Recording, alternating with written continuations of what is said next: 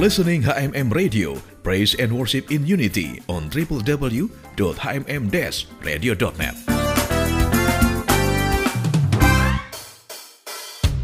Sobat HMM, maraknya penyalahgunaan narkoba terutama oleh generasi muda saat ini sangat membahayakan keberlangsungan hidup bangsa ini di kemudian hari. HMM Radio sesaat lagi akan menghadirkan Bincang GMDM, sebuah program hasil kerjasama Radio HMM dengan Bakornas GMDM, Badan Koordinasi Nasional Gerakan Mencegah Daripada Mengobati. Selamat mengikuti.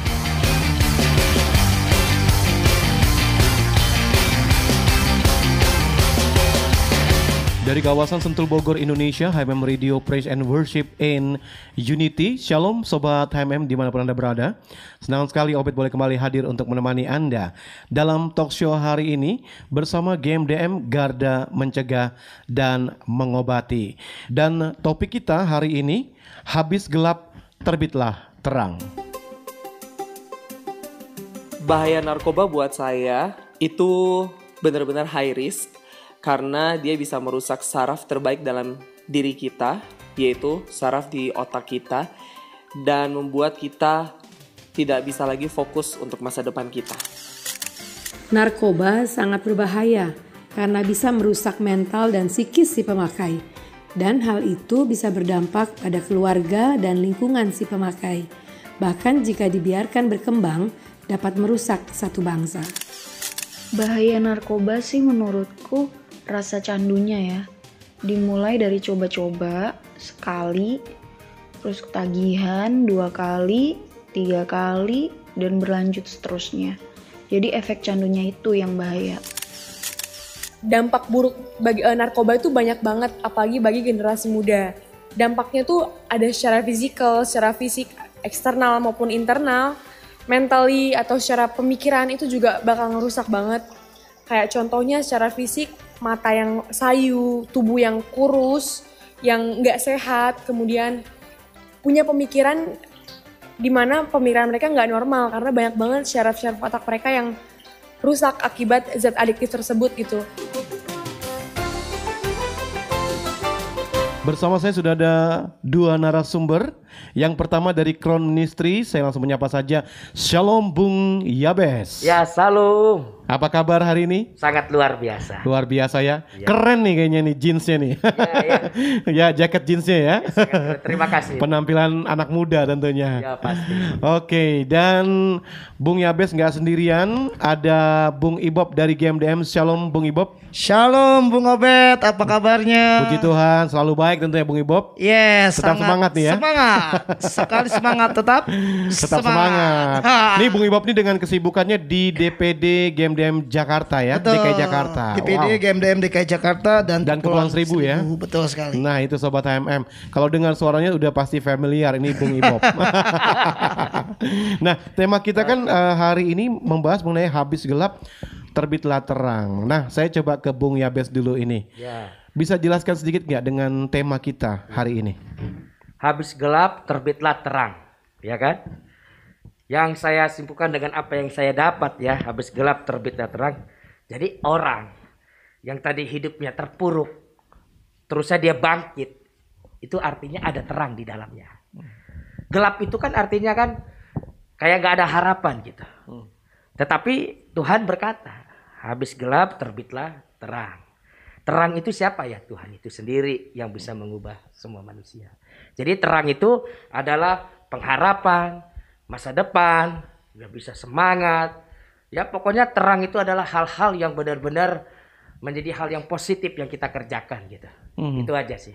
Jadi uh, Bung Yabes tadi mengatakan bahwa habis gelap terbitlah terang berarti gelap itu berbicara tidak ada harapan. Tidak ada harapan. Hmm. Tetapi muncullah terang ya. itu adalah harapan. Harapan itu. Sendiri. Dan harapan itu tentunya buat kita semua ya. Ya buat kita semua. Hmm. Sobat HMM yang saat ini juga sedang mendengarkan mungkin saja tidak kebetulan lagi gelap nih kayaknya. Iya, lagi galau. Apa yang lagi galau? Galau, galau kan gelap. Gak bisa lihat. iya. Apalagi situasi seperti ini ya. Iya, betul. Bung Yabes betul, ya. Betul, betul, betul. Pandemi. Pandemik terusnya so, lockdown lockdown kan tapi masih ada terang, masih ada pengharapan. Masih ada pengharapan ya. pasti, pasti. Iya. Nah, kalau Bung Ibob sendiri nih melihat tema kita hari ini, habis Iya. gelap terbitlah terang. Ya, memang tema ini eh, berkaitan dengan ke- bulan ini ya pas ya, Kartini ya. Nah, saya melihat bahwa mantan pecan para pemakai narkoba, pecandu narkoba, itu sering kali stigmanya mereka tuh adalah orang-orang yang ada di dalam kegelapan, kekelaman, yang putus asa, yang tidak ada harapan. Stigmanya negatif kepada mereka. Tetapi kami dari GMDM sangat percaya bahwa teman-teman ini masih ada harapan buat mereka. Makanya dengan lantang kita yakin habis gelap terbitlah terang. Pasti diawali dari suatu sikap yaitu mau bertobat atau berubah. Iya. Hidup pilihan hidup mereka. Jadi kita di GMDM percaya never stop, never give up. Never stop, never give up. Kita percaya itu. Hmm. Jangan berhenti, jangan menyerah gitu ya Bung Ibob ya. Karena tadi habis gelap terbitlah terang. Terang, betul. Bahkan di tempat lain dikatakan bahwa penderitaan yang kita alami sekarang ini tidak sebanding dengan kemuliaan yang akan kita terima. Ya. Ah, kita tahu cross, crown, and glory. Di balik salib itu ada mahkota. Mahkota. Di ujung mahkota itu ada kemuliaan. Memang bagi teman-teman yang pakai narkoba ini atau pecandu narkoba ini harus membuka dirinya untuk berubah, untuk diubahkan. Kalau di kitab Wahyu dikatakan jelas relakanlah hatimu dan bertobatlah. Maka Tuhan akan masuk dalam hati kita. Nah, sebelum tadi Pak apa Bung Obed sampaikan, kemarin satu dua bulan lalu tema yang diberikan tadi masih ada harapan, Iya. Bung Obed. Jadi waktu saya bilang ada masih harapan, betul. Mereka yang dianggap negatif, stigma negatif, percayalah masih ada harapan. Seperti Bung Yabes katakan. tadi. Betul. Yes. Ya. Nah, ini sebelum kita lebih dalam nih, kan GMDM kita tahu bergeraknya merehab mereka yang sedang mengalami uh, penyalahgunaan narkoba ya. Betul. Tentunya tema ini pas banget nih Betul. buat mereka karena memberikan mereka juga harapan pastinya Amin. karena Amin. ada terang itu. Nah, tapi sebelum dal- lebih dalam kita membahas mengenai mereka yang sedang direhab para pemakai narkoba ini. Nah, apakah tema ini ini ya Bung Yabes dulu nih. Ya. Apakah tema kita ini habis gelap terbitlah terang pas nggak sih buat situasi saat ini yang dihadapi Ya. ya kan lagi pandemi loh. Ya, ya. Gimana, Bung? Sangat sangat pas sekali tema yang dibuat habis gelap terbitlah terang pada masa pandemik ini. Kan orang menghadapi lockdown. Terus ah, perusahaan-perusahaan juga menghadapi PHK di mana-mana. Kita melihat kan kayak seperti ada kegelapan tidak sepertinya kayaknya situasi itu menurun. Tetapi kan tema ini membangkitkan setiap orang bahwa dalam kekelaman itu tidak selamanya. Masih ada pengharapan, masih ada terang itu. Ya, masih ada Tuhan yang Maha Esa yang memberikan kita kekuatan. Ya.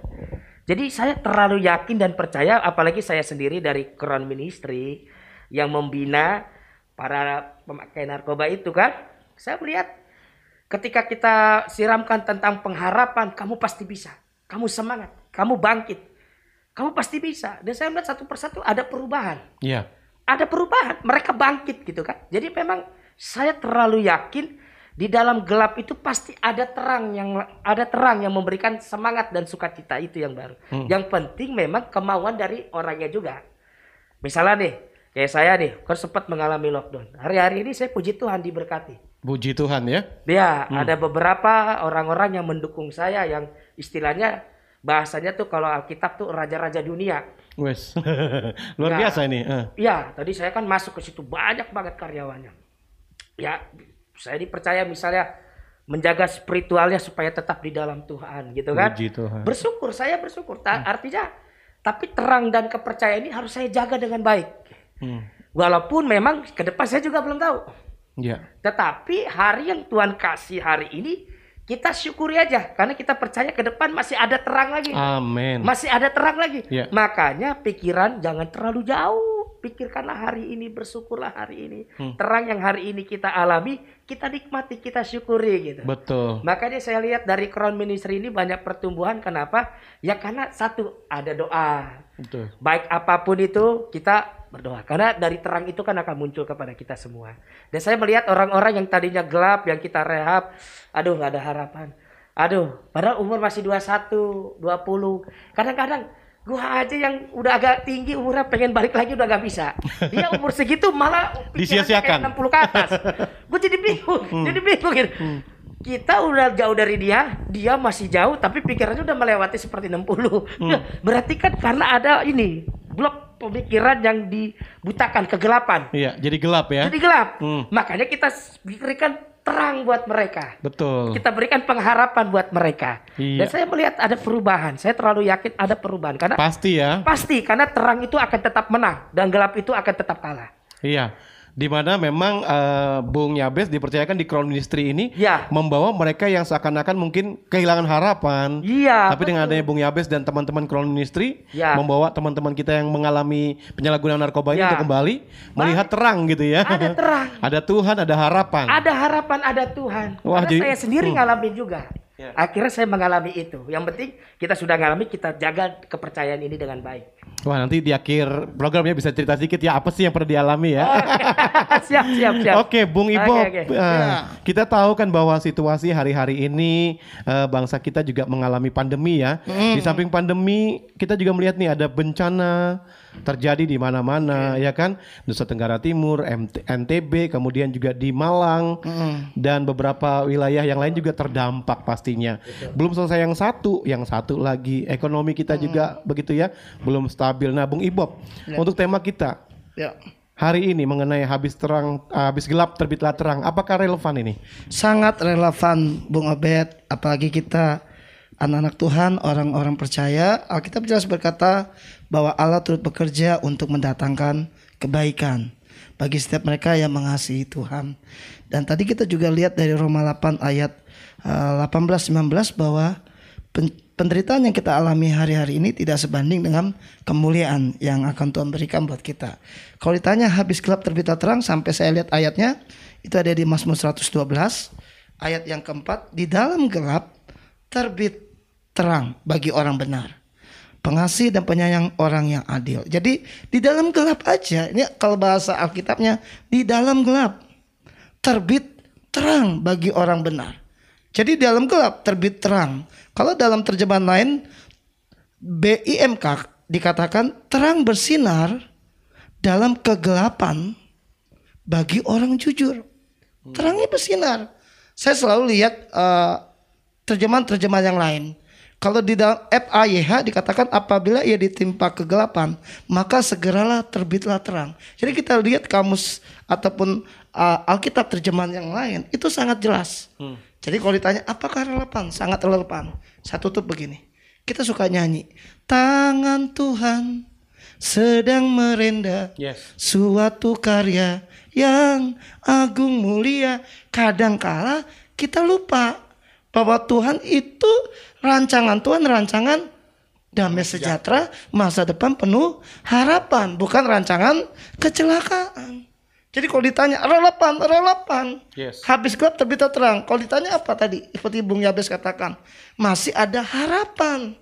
Yang jadi masalahnya waktu kita bahas itu, kalau orang sudah nggak punya harapan, udah hopeless, ya udahlah nasib.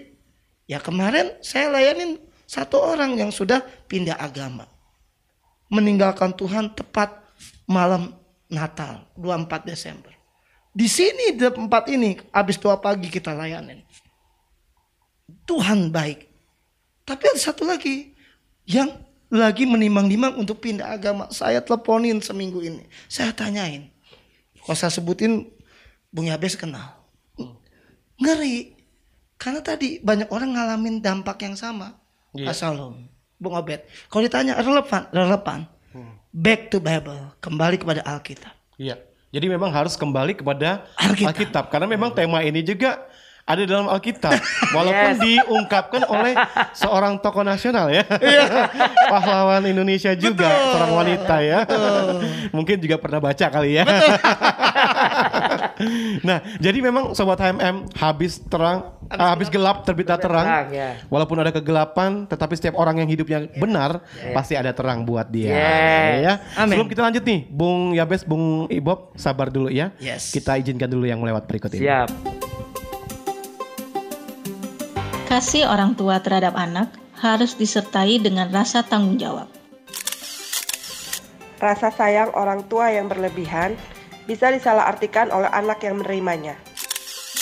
Rasa sayang yang tepat akan membentuk pribadi yang benar. Setiap orang yang melanggar aturan akan berhadapan dengan hukum, termasuk para pengedar narkoba. Perhatian yang salah akan membuat orang merasa benar dalam kesalahannya. Keluarga adalah benteng utama pertahanan terhadap narkoba. Baik, terima kasih Sobat HMM untuk Anda yang tersetia bersama kami dalam program Talk Show dengan GMDM, Garda Mencegah dan Mengobati dengan topik Habis Gelap Terbitlah Terang bersama Bung Yabes dari Crown Ministry, yes. ada Bung Ibob juga dari GMDM. Yes. Nah, tadi kita sudah berbincang ya yes. bahwa relevan sekali tema kita hari ini. Betul. Habis gelap terbitlah terang, apa pun situasinya. Bahkan tadi Bung Ibob sudah kutip firman Tuhan ya, bahwa walaupun situasi saat ini memang kita lihat pandemi, bencana di mana-mana juga ekonomi ekonomi juga belum stabil. Tapi kalau kita hidupnya benar, pasti terang Tuhan ada bagi kita dan ya. selalu ada harapan ya. ya Tadi Bung Yabes juga sempat singgung mereka yang mengalami penyalahgunaan narkoba ya. di rehab. Kayaknya nih hidupnya nih gak ada harapan nih.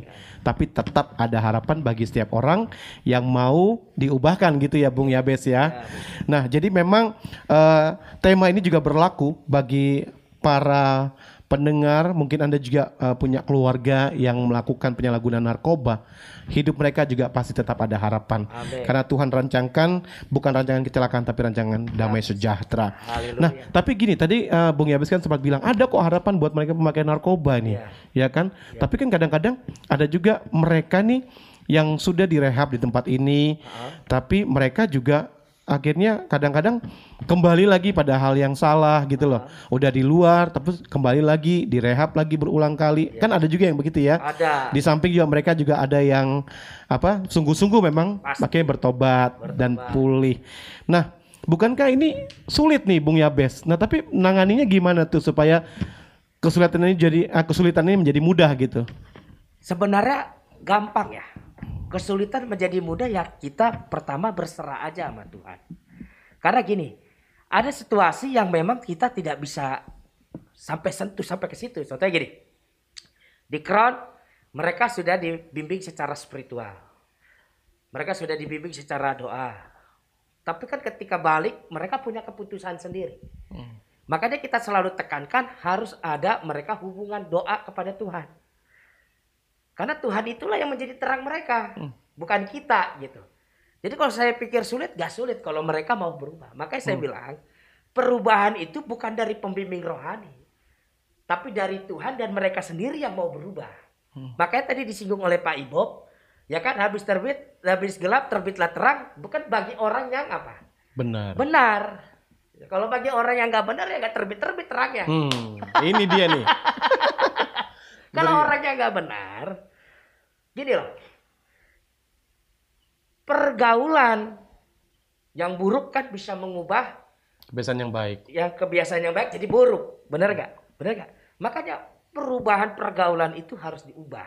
Hmm. Makanya bagi saya tidak ada yang sulit. Contoh tadi kan saya singgung. Saya juga dulu pernah mengalami memakai. Hmm.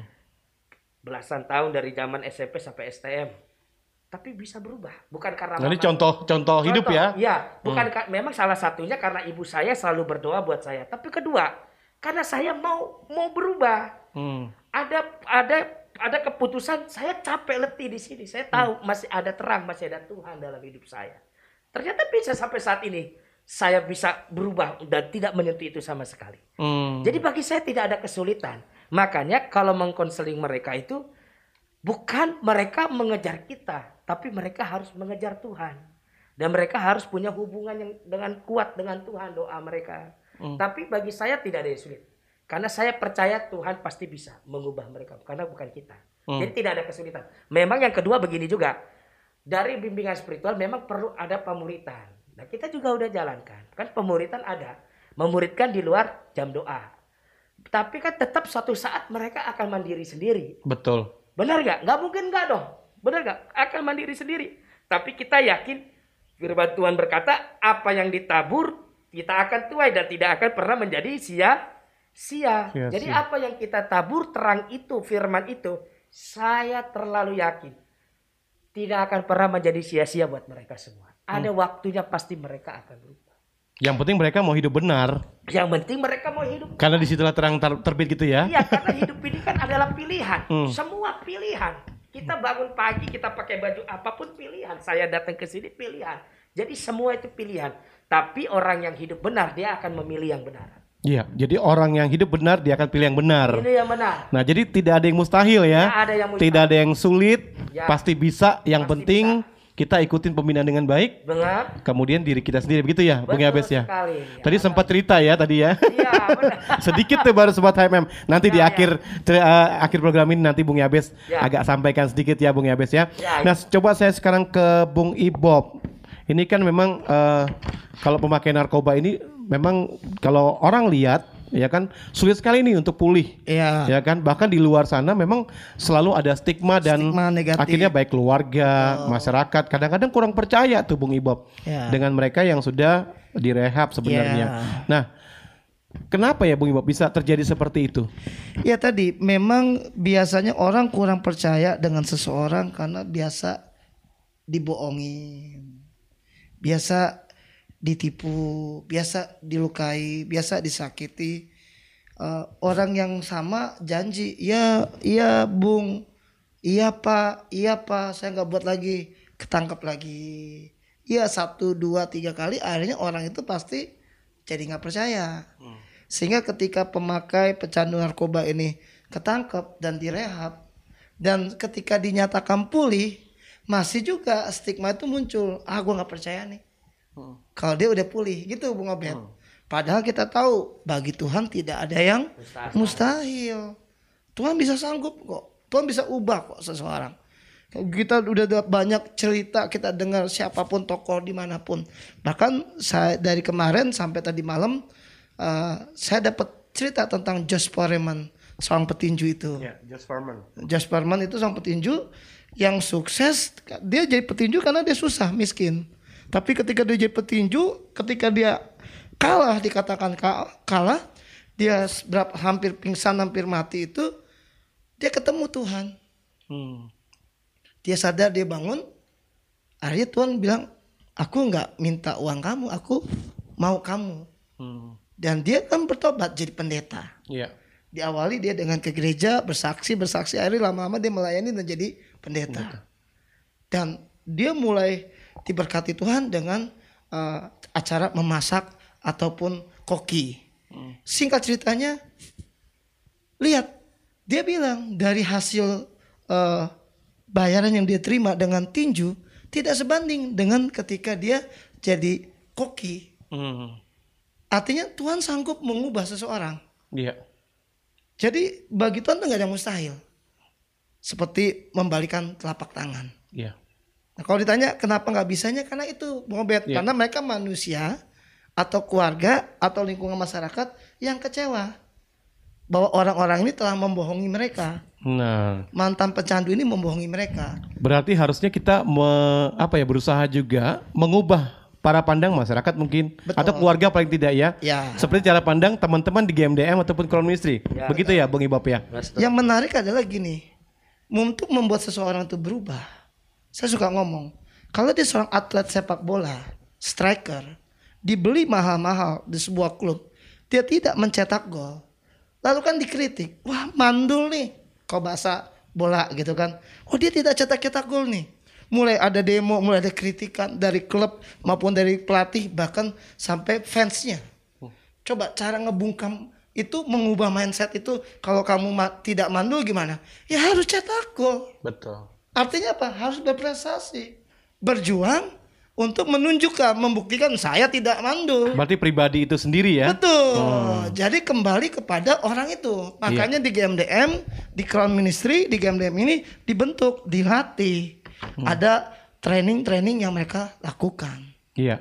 Jadi itu juga yang pasti membuat mereka bisa menjadi terang ya. Betul. Jadi mereka Yes. dari gelap terbitlah terang tadi. Dari gelap terbitlah terang. Betul. Karena mereka akhirnya berdampak. Seperti yang kita dengar, kita lihat kemarin kalau kita cerita Kang Asep. Hmm, betul. Gitu kan? Banyak kan kita dengar kan? yang bapak-bapak tukang ojol. Iya. Sekarang dia punya tambak. Iya kan? Betul. Ada banyak hal kesaksian yang nyata. Sekarang bahkan kalau ya biasa pernah ingat ada satu pasangan suami istri sekarang sukses di acara-acara wedding jadi IO. Hmm. Padahal tuh mantan ya pemakai ya. Betul. Hmm. Ya habis tahu. Itu saya salut respect. Saya lihat karena saya temenan di FB sama dia, saya lihat berubah, Pak. Oh diberkati. Dia ada di hotel ini, hotel ini saya kaget. Wah keren juga ya.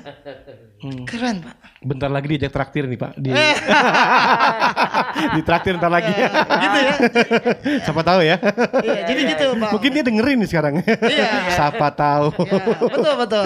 iya. Nah, tentunya kita sangat yakin Ya. ya Yes. para pemakai narkoba yang direhab di GMDM, dibina juga di teman-teman Crown Ministry, mereka pasti berubah dan mereka akhirnya seperti tema kita ini habis gelap terbitlah terang. Nah, Bung Yabes, supaya mereka yang sudah punya terang ini terus di luar sana juga berdampak dengan terang yang mereka terima, akhirnya menerangi juga keluarga, masyarakat gimana caranya? Iya, iya. Mereka yang sudah punya terang ini terusnya di luar berdampak. Pertanyaan ini artinya supaya supaya mereka juga hidupnya ibaratnya memperlihatkan bahwa mereka tuh memang benar-benar berubah. Ya, ya. Begitu. Betul siap. Jadi terang itu kan akan terlihat dari sikap ya, tingkah laku, dari cara mereka hidup di luar. Jadi bagi saya supaya terlihat mereka berdampak, ya mereka melakukan sesuai apa yang Tuhan Firman Tuhan katakan. Karena semuanya kan di dalam Firman. Benar gak? Walaupun kita ada di dalam pergaulan yang buruk, kita ubah menjadi baik. Bukan kita malah ikut-ikutan di dalamnya. Kita ubah. Ada dalam perkumpulan gosip, ya kita ubah. Jadi perkumpulan bicara firman. Wah. Gosipin firman ya. Nah, gosipin firman. Jadi harus kita bisa ubah semua.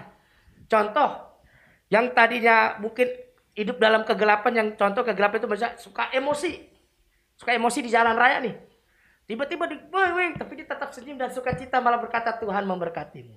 Wah ini kalau sampai sini keren nih kekristenan. Tapi memang harus beri, harus bisa karena terang itu bukan hanya sekedar berkata-kata dan saya ini terang enggak. Orang melihat terang itu dari sikap laku kita. Iya. Dari tingkah kita ini menghadapi banyak orang. Benar gak? Iya. Ini contoh nih kita berempat nih. Kita kan karena jarang ketemu aja. Coba kalau bareng terus, pasti kan akan ada ya biasalah gesekan atau seperti apa. Tapi kalau orang yang hidupnya dalam terang, dia akan tetap berbuah. Betul. Kan buah roh kan itu kebaikan. Kita tetap melakukan kebaikan buat banyak orang.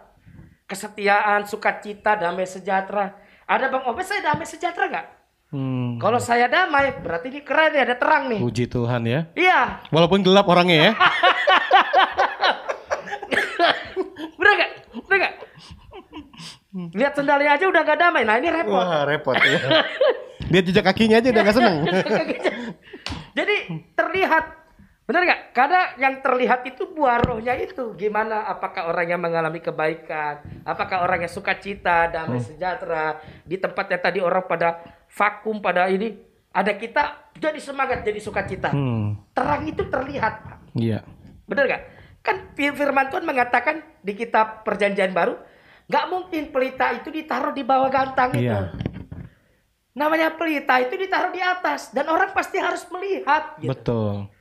Sama seperti pelita orang Yahudi lah. Ternyata kalau saya pelajari teks aslinya, ketika lampu itu dinyalakan, lampu jalan itu, itu bukan menerangi langsung keseluruhan daerah ini, bukan. Dia menerangi selangkah demi selangkah ternyata. Hmm. Untuk orang bertindak hati-hati di dalam perjalanannya. Hmm, gitu ya. Itu tajam banget ternyata. Bukan langsung terang itu jadi terang semua. Enggak.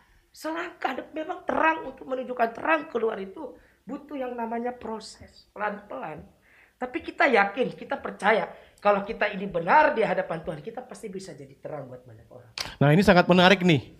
Bung Yabes, Bung Ibob, sebelum Ya. saya ke Bung Ibob, kita setelah yang satu ini dulu ya. Oke, Jadi siap. bersabar sebentar. Oke. Keluarga itu buat saya adalah tempat yang paling nyaman di muka bumi ini. Tuhan berikan keluarga sebagai tempat menaruh segala perasaan, baik itu senang ataupun sedih. Keluarga adalah lembaga terkecil yang Tuhan bentuk atau ciptakan. keluarga itu bukan hanya sekedar sekumpulan orang yang memiliki ika- ikatan darah dengan kita, tetapi keluarga itu adalah rumah di mana kita bisa berpulang ketika kita lagi di low position in life. Keluarga itu bisa jadi healing pills, bisa jadi penyembuh, bisa jadi obat waktu kita lagi ngehadapin semua hal-hal yang nggak baik yang terjadi di dalam hidup kita. Keluarga menurutku adalah suatu ruang atau tempat di mana bisa bebas melakukan apa pun atau berekspresi seperti apa tanpa adanya diskriminasi atau judgement terhadap kita. Dan bisa jadi pilihan sandaran ketika berada di titik terlemah kita dari hiruk pikuk dunia luar gitu dengan cukup berada di tengah mereka itu udah berikan ketenangan dan kenyamanan. Baik, terima kasih Sobat HMM bagi Anda yang tersetia mendengarkan talk show kami dengan GMDM Garda Mencegah dan Mengobati. Mengenai topik habis gelap terbitlah terang bersama Bung Yabes dan juga Bung Ibob. Ya, tadi kan sudah ngobrol dengan Bung Yabes, jadi memang terang itu harus kita nyatakan dalam setiap tindakan kita. Kalau yang tadinya gampang emosi, tapi sudah ada terang, tidak emosian lagi gitu ya Bung Bung Yabes ya. Kedamaian. Malah membawa kedamaian. Jadi seperti tadi kita ngobrol-ngobrol ya. Jangan sampai kita ada orang nggak seneng. Tapi justru harusnya pas kita datang orang senang. Lihat sendalnya aja dia senang ya. Oke, sekarang ke Bung Ibob nih. Bung Ibob, kalau untuk pemakai narkoba ini supaya mereka benar-benar ya jadi terang di luar sana dengan kehidupan mereka yang sudah dipulihkan di rehabilitasi GMDM ini. Iya, yang pertama jelas eh, ini bagus sekali. Yang pertama harus kita ajarkan kepada mereka tuh mereka kembali kepada Tuhan pertobatan sungguh-sungguh dulu. Jadi di situ kita suka bilang bahwa hubungan kita dengan Tuhan itulah yang menjaga kita dari setiap godaan, ujian, cobaan termasuk kembali lagi untuk memakai narkoba. Saya bilang hubungan itu harus diperbaiki dengan Tuhan. Bagi Kris- yang Kristen, ya dia harus ada saat teduh, doa, pujian, penyembahan, atau baca firman. Bagi yang Muslim ya sholat lima waktu dan ngaji dan lain-lain. Nah hubungan dengan Tuhan itu penting. Lalu yang kedua bagi mereka adalah tadi mereka harus yakin ngalamin perubahan pola pikir. Saya ini udah selesai direhab, saya ini sembuh saya ini pulih gitu kan. Nah, saya harus jadi berkat, jadi kesaksian. Nah, kembali lagi kepada mindsetnya, perubahan pola pikir. Ya kita suka bahas gambar diri itu. Kita bilangin kamu berharga, kamu mulia. Nah, dari dua hal itu baru yang ketiga ada mereka dipelengkapi dengan skill yang ada. Mereka harus disalurkan. Servis handphone, servis motor, laundry gitu kan, eh, make up, itu komputer itu sudah diajarkan. Nah, hal-hal ini harusnya juga mereka pemakai narkoba ini sadari mereka udah dipelengkapi nih dengan hubungan dengan Tuhan sudah oke, pribadi mereka gambar diri mereka sudah oke, lalu dengan skill udah oke. Yang keempat adalah menjaga hubungan dengan keluarga. Ya. Hubungannya itu dibangun. Artinya saya udah pulih loh Komunikasi ya. komunikasi Pama udah pulih nah caranya gimana untuk itu terang itu bersinar. Simple. Jangan berbuat dosa lagi jangan kembali lagi ke hal itu Hmm. tetapi berprestasilah. Iya. berkaryalah. Maka itu otomatis terang itu akan menyala. Maka di tempat lain dikatakan bangkitlah kamu yang tidur bangkitlah kamu yang mati dan bangunlah kamu yang tidur. Maka terang Kristus bercahaya atas kamu. Bangkit harus bangkit. Harus wake up Walaupun mereka mengalami stigma misalnya Bung Ibob. Betul, itu siapa pun yang akan ngalami yang sama. Bung Obed pernah buat kesalahan, pernah buat dosa atau pelanggaran di suatu tempat, suatu komunitas. Orang di tempat itu nggak akan pernah lupa dengan Bung Obed punya uh, Kesalahan. kesalahan, pelanggaran. Ini ilustrasi yang simpel. Tapi Bung Obed tunjukin dong. Kalau contohnya dulu Bung Obed pernah maaf, pernah contoh lah berbuat salah dengan dengan soal keuangan. Tapi ketika Bung Obed sudah bertobat, sudah pulih, Bung Obed malah tidak melakukan ulangin itu, malah Bung Obed maaf jadi berkat. Malah meminjamkan atau membagikan, orang bingung. Iya. Kalau ada seorang playboy, terkenal playboy nih. Dia setelah dia pacaran terus dia nikah. Orang bingung kan, oh udah nggak playboy dia. Hmm. Berhenti stigma itu. Iya.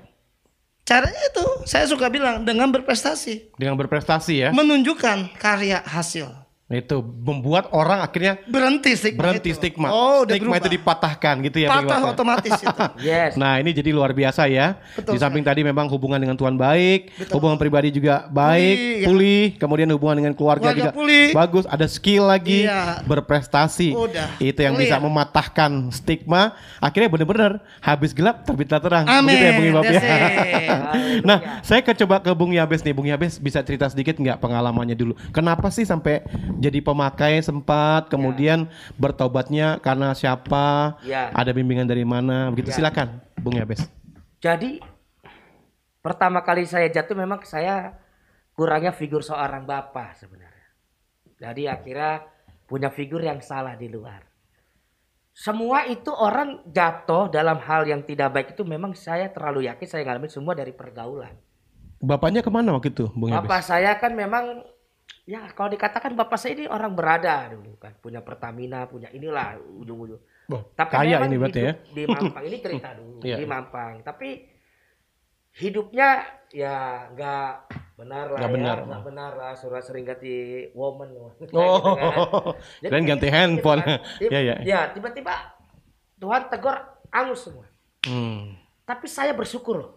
Ketika saya mengalami kegelapan pada waktu itu, dimulai dari bawah, ternyata di bawah itu saya bisa kenal Tuhan. Hmm. Nah bagaimana Tuhan waktu di pergaulan itu saya kena narkoba gitu kan? Karena saya pikir itu menikmati ban- benar. Tapi jangan pakai narkoba ya, itu berbohong. Iya. Itu kenikmatan sementara, ujungnya kehancuran. Kematian, kehancuran, iya. Ujungnya kehancuran. Jadi selalu enaknya itu hanya sebentar aja. Hmm. Ujung-ujungnya sakit, benar sakit. Dan saya dibimbing di salah satu gereja. Jadi ada hamba Tuhan luar biasa, hidupnya sederhana. Tiap hari ngajak saya ibadah Sabtu.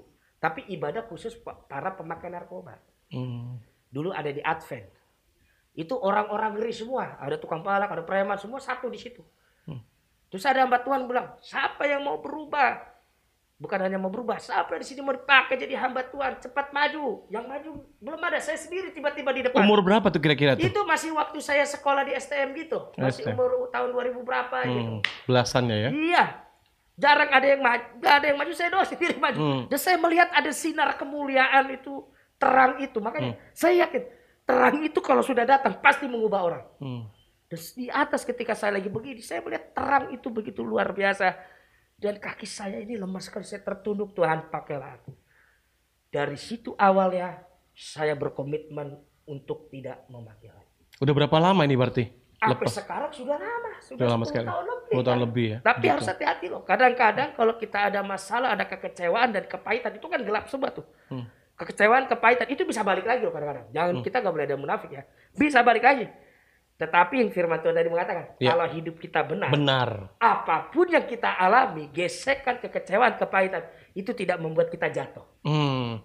Karena Jadi- ada Tuhan Yesus dalam diri kita. Amin. Makanya jadi orang Kristen jangan jadi orang Kristen yang lemah. Hmm. Jangan jadi orang Kristen yang mau dikasihani. Tapi belajar mengasihani orang. Belajar Hmm. memberkati orang. Karena itu terang kita. Melatih kita. Karena terang itu bukan hanya datang. Tapi kita harus latih. Kita harus pertahankan di dalam diri kita. Hmm. Jadi kayak Bung Obed bilang.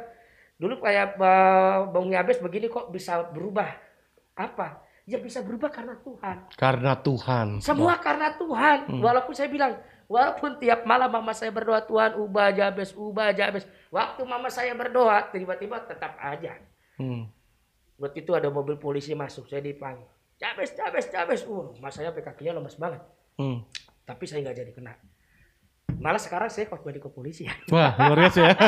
Tuhan pakai ya. Iya, dipakai khotbah khotbah kepolisian. Jadi terang kan? Hmm. Akhirnya saya kenal seluruhnya dari ujung Papua sampai Jakarta. Puji saya kenal Tuhan. sampai sekarang masih WhatsApp minta didoakan itu ada Polwa, ada Polri gitu kan. Iya. Saya percaya itu karena ada terang dalam diri. Amin. Saya terlalu yakin kalau kita hidup dalam terang, Tuhan itu akan promosikan kita lebih luar biasa lagi. Jadi para pendengar, ayo yang seperti Bung Ibob tadi katakan, untuk menjadi terang kita harus bangkit dulu. Hmm. Nanti kalau udah bangkit pasti kita terang. Dan bagaimana caranya untuk mempertahankan? Ya dekat-dekat sama Tuhan. Amin. Jadi memang apa yang disampaikan oleh Bung Yabes ini eh, sesuai nih dengan yang tadi disampaikan Bung Ibob. Betul. Tadi poin-poinnya kan Ya. harus eh, ibaratnya hubungan kita harus baik dengan Tuhan, hubungan pribadi harus juga dipulihkan, Ya. komunikasi dengan keluarga, Keluarga. kemudian skill kita ya. Tadi Bung Yabes bisa khotbah di mana-mana. Iya. Itu karena ya punya talenta yang Tuhan kasih ya. Itu Tuhan yang kasih. Ah, itu luar Tuhan biasa. yang kasih bukan karena saya pintar bicara. Mm. Sehebat apa pun saya pintar kalau Tuhan gak kasih pasti saya nggak bisa. Luar biasa. Sangat menarik. Nah, Bung Ibob bisa kasih statement nah, Bung Ibob ten- tentang tema kita habis gelap terbitlah terang. Ya.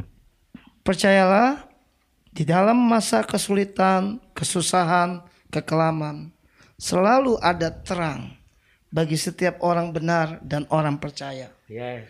Jangan pernah putus asa, jangan pernah takut dan khawatir bahwa rancangan Tuhan bukan rancangan kecelakaan tetapi damai sejahtera masa depan penuh harapan. Haleluya, amin. Pasti pendengar tepuk tangan nih.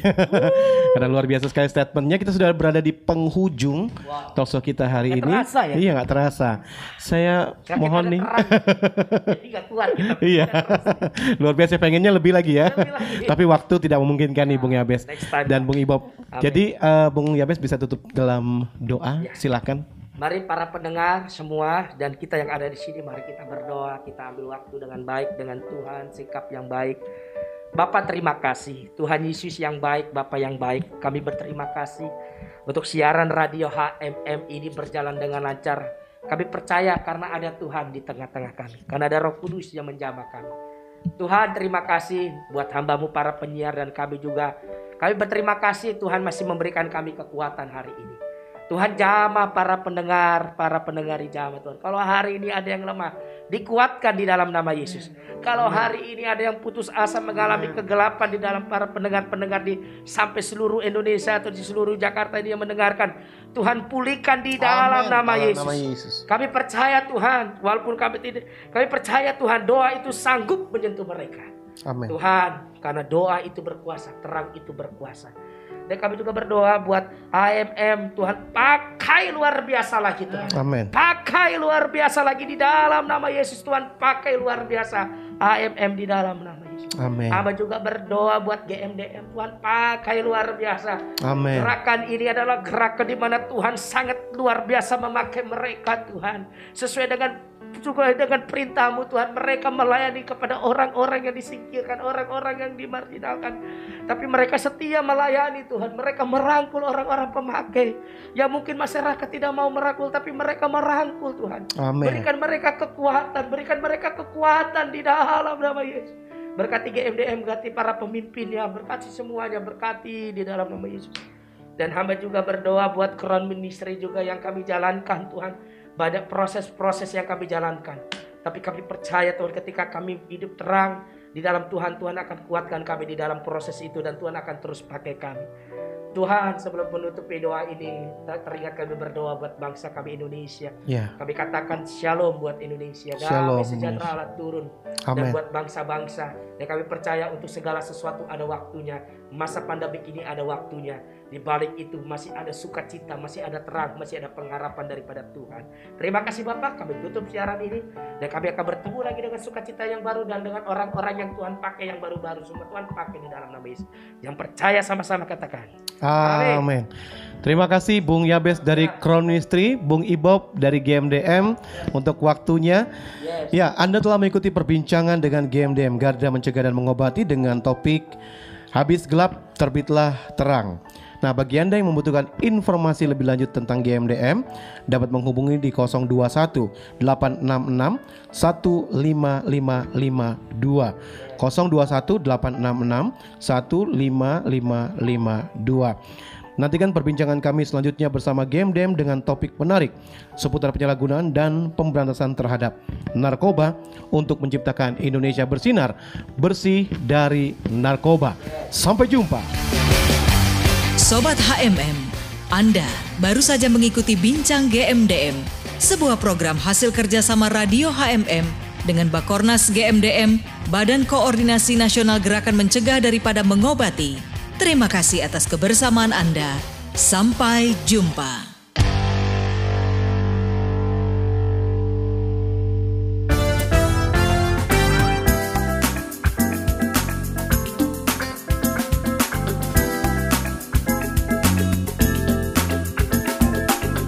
Listening HMM Radio, Praise and Worship in Unity on www.hmm-radio.net.